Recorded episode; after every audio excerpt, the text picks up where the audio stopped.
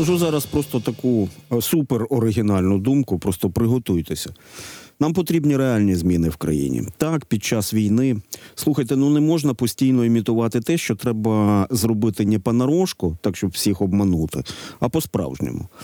Не можна, до прикладу, просто стару податкову систему лише переназвати в бюро економічної безпеки, а поміняти таблички. Модно, красиво одягнути хлопців в камуфляж від кращих мілітарі дизайнерів світу і запропонувати нам повірити, що ось нарешті сталося. Зробили. Ні, не сталося, бо це обман, бо це ілюзія і це фальсифікація. На зв'язку з нами Ярослав Железняк, народний депутат, фракція Голос, перший заступник голови комітету Верховної Ради з питань фінансів, податкової та митної політики. Пане Ярославе, вітаю в ефірі. Доброго вечора. Розкажіть нам, будь ласка, про законопроект щодо вдосконалення роботи бюро економічної безпеки. Він вирішує ті нарікання, які пролунали не лише від е, громадянського суспільства, а й від е, підприємців, та від е, від бізнес від від національного бізнесу.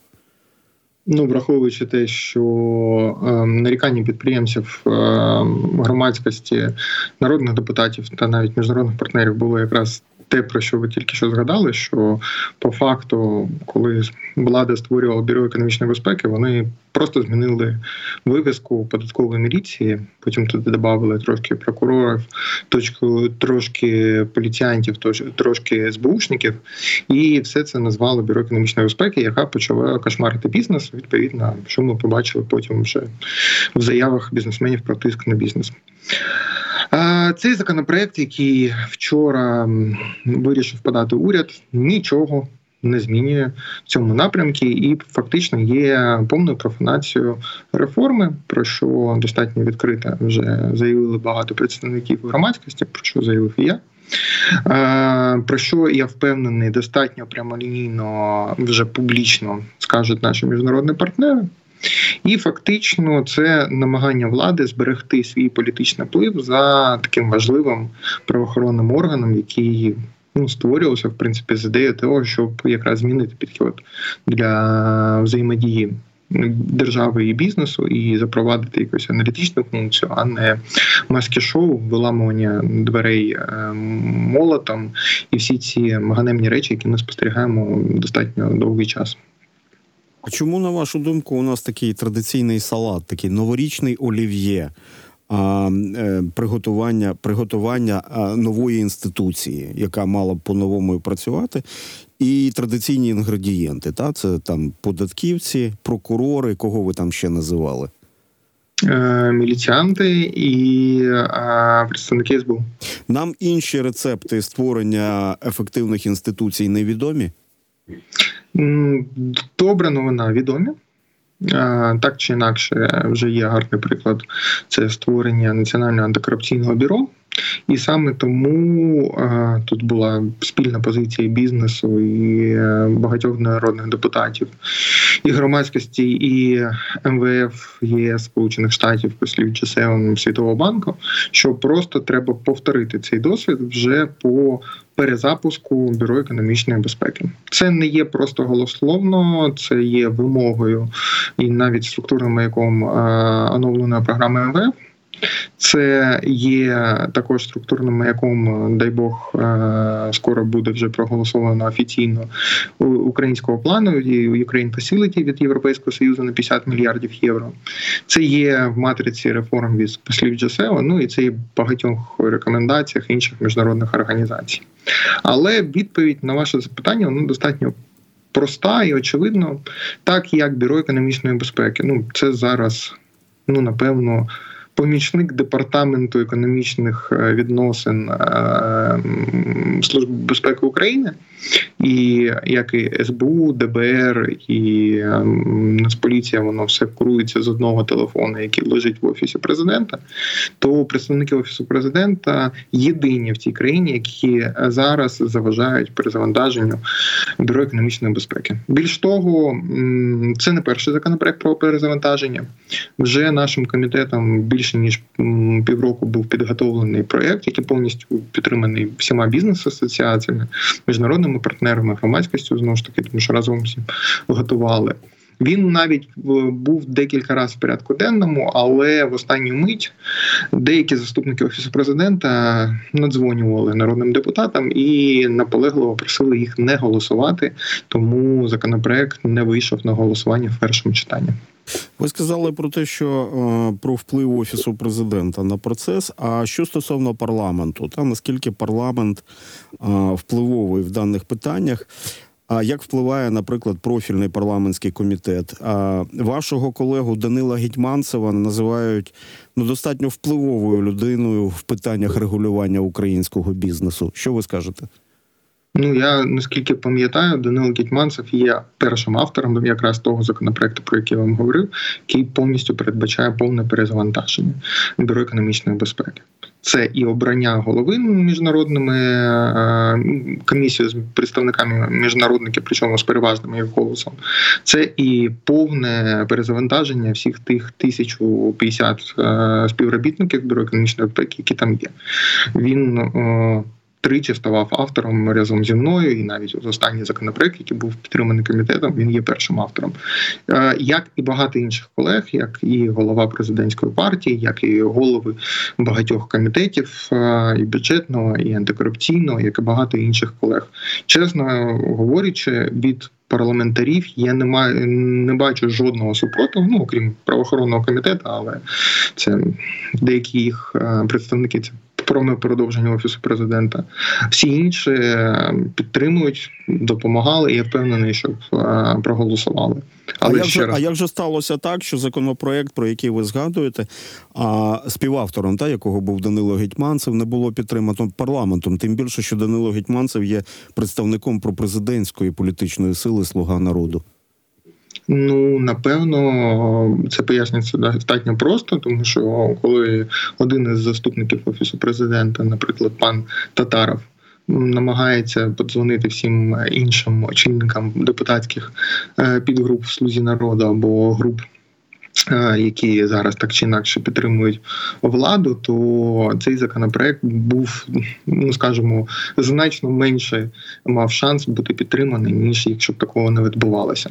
Це факт. Ми до це публічно говорили. Про це говорив і очільник е, центру протидії корупції е, пан Шабунін. Тактика влади зрозуміла. Не скажу, що вона дуже розумна, але вона ще раз зрозуміла. Вони готували свій законопроект. Його вчора подали. Його не писав уряд, його писав знову ж таки офіс президента. По законопроекту ми бачимо, що е, ну. Ми бачимо профанації реформи. Ми бачимо, що да, колись бюро економічної безпеки буде перезавантаження, але це перезавантаження згідно закон е, тексту закону відбудеться через рік після закінчення воєнного стану. Ну я думаю, що всі ви розумієте, наскільки це є, ну скажімо, повне саботування реформи. А вам відомо про такі дзвінки лідерам парламентських груп так, від, від е, громадянина Татарова з офісу президента, так? Так, мені про це відомо. Вам відомо. Тоді е, чи можемо ми з вами констатувати, що відбувається певна гра, така, коли представник слуг народу вносить законопроект, а представники офісу президента перебивають його власним законопроектом? Ну, дивіться, це ж не вперше. Давайте бюро економічної безпеки. Ми ж не тільки там останні тижні не знали, що там були проблеми. А роботу бюро економічної безпеки визнано нашим комітетом, який очолює, до речі, пан Гітьманцев, одноголосно незадовільною. Ми е, голосували окремо парламентом рішення ТСК, яку я мав честь очолювати, в якій е, визнається робота незадовільною і необхідність повного перезавантаження БЕБу. І це було підтримано ну значною кількістю голосів, явно більше ніж 226. А про перезавантаження БЕБу е, так чи інакше згадано в рішенні РНБО, тому е, ніяких інших. Е, камні спотикання або перешкод провести це перезавантаження, виконати вимоги МВФ, отримати за це гроші. Вже нагадаю, що Європейський Союз і МВФ зараз є головними донорами для нашої країни. Дай Бог, щоб Сполучені Штати проголосували свій е, пакет допомоги. Це теж також буде умови під ці гроші. Ну тобто, ще раз, у нас тут е, якраз є тільки підтримка, всі бізнес-асоціації, які ви напевно знаєте в Україні. Вони так чи інакше виступили прямо з закликом е, підтримати цей законопроект. Е, громадські організації, які часто є в тому числі в вашому ефірі, публічно виступили за нього. Єдина інституція, яка цьому заважає, це офіс президента, і це достатньо цікавий факт, тому що нещодавно от в мережі була дискусія, чи є рішення РНБО про у вирішенні проблеми тиску на бізнес, да, там з чимось дієвим, чи це намагання спустити пар. Ну так чи інакше, там є той пункт про перезавантаження бюро економічної безпеки, і як ми бачимо, не пройшло і тижня, як офіс президента порушив цю обіцянку. Пане Ярославе, ви сказали, що бюро економічної безпеки е, кошмарило бізнес. Я хочу уточнити. А це це в минулому ми говоримо? Чи цей кошмар, е, цей жах продовжується зараз? Ну, поки що е, після рішення РНБО якось всі дуже обережно, в тому числі правоохоронці, відносяться до якихось нових дій, але ну такий, щоб довго не ходити, останній яскравий приклад це кейс мультиплексу, коли бюро економічної безпеки на них завело спочатку одну кримінальну справу, потім була ця відома зустріч з закритими дверима з заступниками офісу президента. Вирішити проблеми бізнесу. На них завели другу кримінальну справу, а в результаті все закрили, тому що як виявилось, там збитків немає і давно всі податки вже сплачені. Одночасно ми бачимо рекордний ем, рівень нелегального тютюну. Ми бачимо історії на гральному бізнесі. Давайте говорити чесно, у нас багато інших е, прикладів, коли бюро економічної безпеки, ну м'яко говорячи, не помічає явні фінансові зловживання. Я знаю, що багато матеріалів від е, того ж е, державного фінмоніторингу або від державної податкової служби, або від митниці були направлені на бюро економічної безпеки, але їх доля так і залишилась невідомою. Я так розумію, що навіть не внесли єдиний реєстр е, розслідування. А вам відомо скільки держава втрачає на підакцизних товарах? Да, це достатньо легко порахувати. Я Закликаю, якщо там буде час і натхнення зайти на сайт парламенту, знайдете на 80 сторінок наш висновок ТСК, там це прям пораховано. Але я там простими цифрами дуже е, можу так коротко пояснити: 23 мільярди це нелегальний тютюновий ринок, десь 10 мільярдів це нелегальний ринок палива, десь під 5 мільярдів це нелегальний е, ринок алкоголю. А гральний бізнес, я думаю, ми зараз так дуже непогано попрацювали як ТСК там зменшилося, тим не менше думаю, що 5 мільярдів там спокійно можна додатково знайти. Ну і контрабанда, яка в 2022 році призвела до втрат в 100 мільярдів, в цьому році менше, але ну сказати, що у нас немає контрабанди і що це не тягне на десятки мільярдів, ну я точно не можу. А 100 мільярдів це в гривнях, так 100 мільярдів. Так, ну 100 мільярдів 100 мільярдів в гривнях. Якщо б було в доларах, це була б вже макроекономічна проблема для всього світу. Я я так розумію, що а, що це консервативний, е, так би мовити, аналіз, тому що ви сказали: ну от якщо подивитись, то там можна набрати, а можна набрати і більше. Я, Я правильно інтонацію вловив? Ну, звичайно, ще раз я там оперую тими цифрами, які я можу так чи інакше довести, які я зазначив в парламентському звіті. Якщо дивитися на в цілому на тіньову економіку в країні, з якою в першу чергу має боротися бюро економічної безпеки, я думаю, що там цифри будуть значно більше. Але ну давайте там подивимося на достатньо простий факт: ніколи МВФ, Європейський Союз американське посольство, Світовий банк, посли G7 не виступали з позицією про повне перезавантаження одного правоохоронного органу. Це вперше. Я боюсь е, зараз брехати, але я думаю, що буде дуже близько до правди, що це в принципі прецедент е, серед всіх країн, з якими вони працюють. Чому це сталося? Тому що всі наші партнери розуміють, що Україні потрібні гроші. Більш того, внутрішні гроші це пряме фінансування нашої армії. Ми не фінансуємо своїх військових і зброю за рахунок міжнародних партнерів. І коли головний орган, який має забезпечувати це надходження, займається кришуванням тіньового бізнесу, ну це стає вже проблемою не тільки українців і не тільки української армії і держави, а стає і проблемою міжнародних партнерів, тому що вони розуміють, що тоді це ну якось треба перекривати. А як перекривати це зовнішніми запозиченнями, ніхто не знає. І тому от така спільна позиція, як і бізнесу, як і громадськості, ну вона показує, що проблема очевидна. Я не розумію, чому ми маємо її вирішувати. Е, Через тільки наявність е, там зовнішнього якогось фактору, як міжнародні зобов'язання, мені здає, здавалось, що це проблема в першу чергу, якою має займатися уряд і нас, народних депутатів, якось там штовхати на те, щоб ми самостійно, як країна, швидко зробили цю реформу. На жаль, ми бачимо зовсім інше. Дуже приємно керувати з телефона правоохоронними органами в бюро економічної безпеки, окрім. Тимчасово е, виконуючих очільників, які постійно змінюються, є ще інститут смотрящих. Він е, теж документований в рамках нашої роботи ТСК. Ці смотрящі постійно змінюються, але ну мені здавалося, що це практика часів, до яких ми точно не хотіли б як держава повертатися. Тому е, добра новина. Я не думаю, що у урядового законопроекту є хоч один відсоток шансу бути прийнятим. Я знаю настрої народних депутатів. Ми про фанацію такого голосувати не збираємось. І зараз в рамках нашого комітету ми напрацьовуємо альтернативний варіант, який буде е, базований в тому числі на рекомендації послів G7 і інших міжнародних інституцій, і який буде справді передбачати реформи тут і зараз.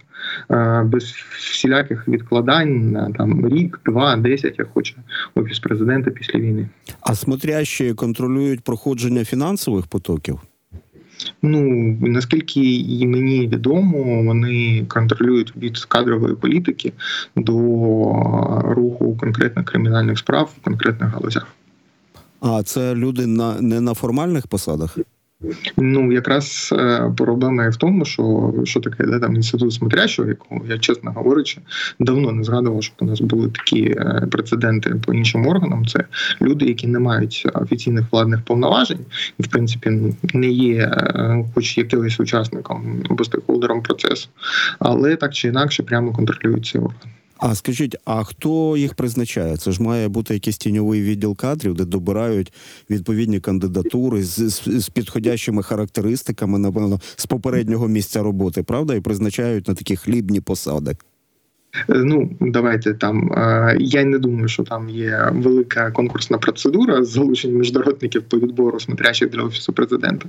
Але один із таких прикладів на початку створення бюро економічної безпеки це е, був е, пан Гмирін. Ви його м, знаєте і чуєте по іншому кейсу, кейсу набу е, щодо корупції в держмайна під час е, правління пана Сініченка. Там організатор цієї злочинної групи це якраз було про нього. Та ну тут треба сказати нашим слухачам, що Дмитро Сіниченко перебуває зараз за межами України. Я, до речі, написав йому у Фейсбук, запитав, чи що йому відомо, чи оголосила його Україна в розшук. Це колишній а, керівник фонду державного майна України, стосовно якого було проведення проведено розслідування набу. Ну і там інкриміновано багато всього. А ось, а скажіть, будь ласка, а е, хто хто курує ось такі напрямки, що вам відомо, та де в деяких, е, як якщо говорити про контрабанду, обсяги сягають, як ви сказали, сотні мільярдів гривень на рік? Ну, дивіться, до е, 2023 року корупція на митниці виглядала більш систематизованим. У них у представників влади був спеціально обучений для цього заступник митниці. Це відомий пан Черкаський, людина настільки зухвала, яка на розкошних працює все життя в митниці і на розкошних автівках приїжджала прямо на митницю. Ми проводили окреме розслідування ТСК щодо цього пана, і вже її, наскільки я знаю, це розслідування вже продовжує Національне антикорупційне бюро. Була заява президента, коли весь менеджмент митниці звільнили. Він намагався сховатися на лікарняному 5 місяців чи 4 ховався, але тим не менш він зараз звільнений. Це е, значно покращило ситуацію на митниці, і ми бачимо це ну не тільки на словах, а бачимо те, що митниця в цьому році ну там майже виконала план. І тут ну, відверто говорячи, є певна там історія з блокуванням кордонів, і точно там можна робити покращення, і треба робити їх, але ну це не такі катастрофічні цифри, як це було перший рік війни.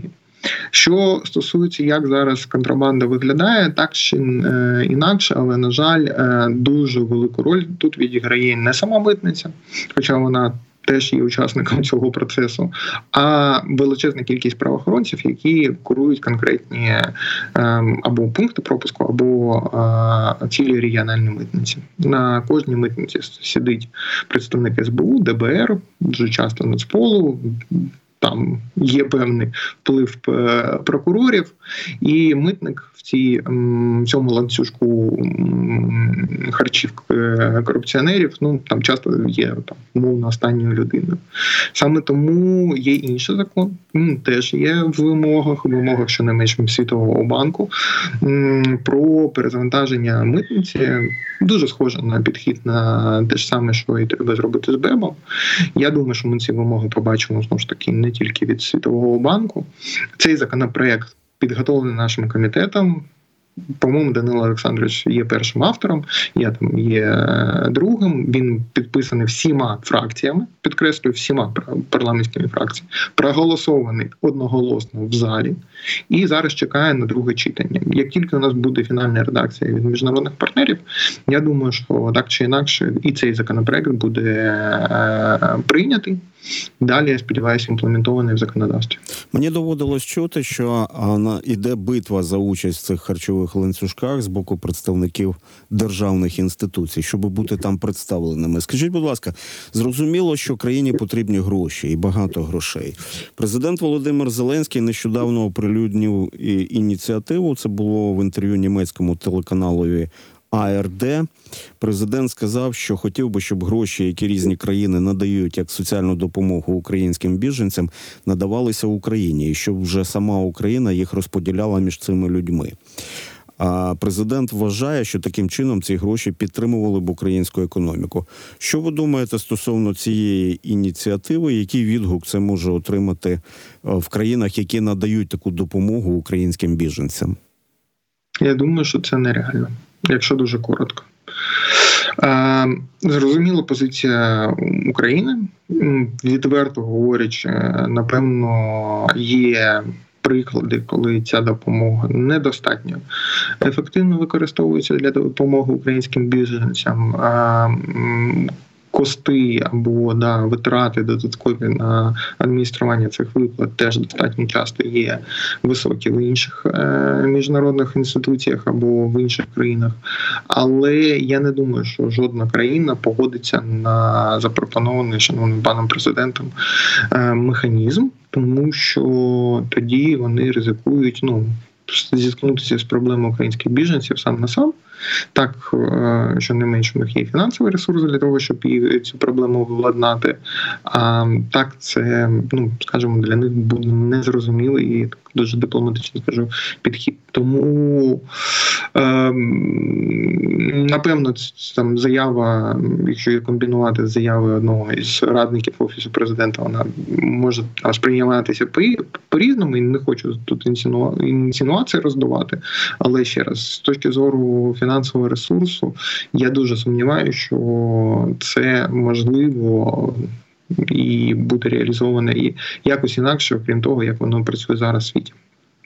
Знаєте, я ще подумав про те, що а, це добре, що українським біженцям уряди країн надають таку допомогу фінансову, але водночас а, люди, які, наприклад, в результаті війни Росії проти України втратили, ну, наприклад, в Україні житло. От був будинок у людини, його вже немає. Росіяни спалили, вони не отримують допомоги. А, і як правило, і вони залишились в Україні. Та і як правило, вони чують, що чекайте репарації. Я думаю, що і над цією проблемою треба буде подумати. Ну, Ну, дивіться, якщо можна, я просто я з Маріуполя, тому я дуже добре знаю історію з біженцями і ну, все, що відбувається. Так чи інакше, ми чекаємо зараз, особливо для Маріуполя, це впровадження житлових сертифікатів. Там е, я наскільки розумію, зараз іде тестовий період на Мелитополі. Ярослава, що дивіться, у нас просто новини мають початись, тому ну, ну вже двома словами. я, Зовсім. я сподіваюся, що буде відповідь для тих, хто залишився в Україні. Ярослав Железняк, народний депутат, фракція Голос, перший заступник голови комітету Верховної Ради з питань фінансів, податкової та митної політики. Тепер новини.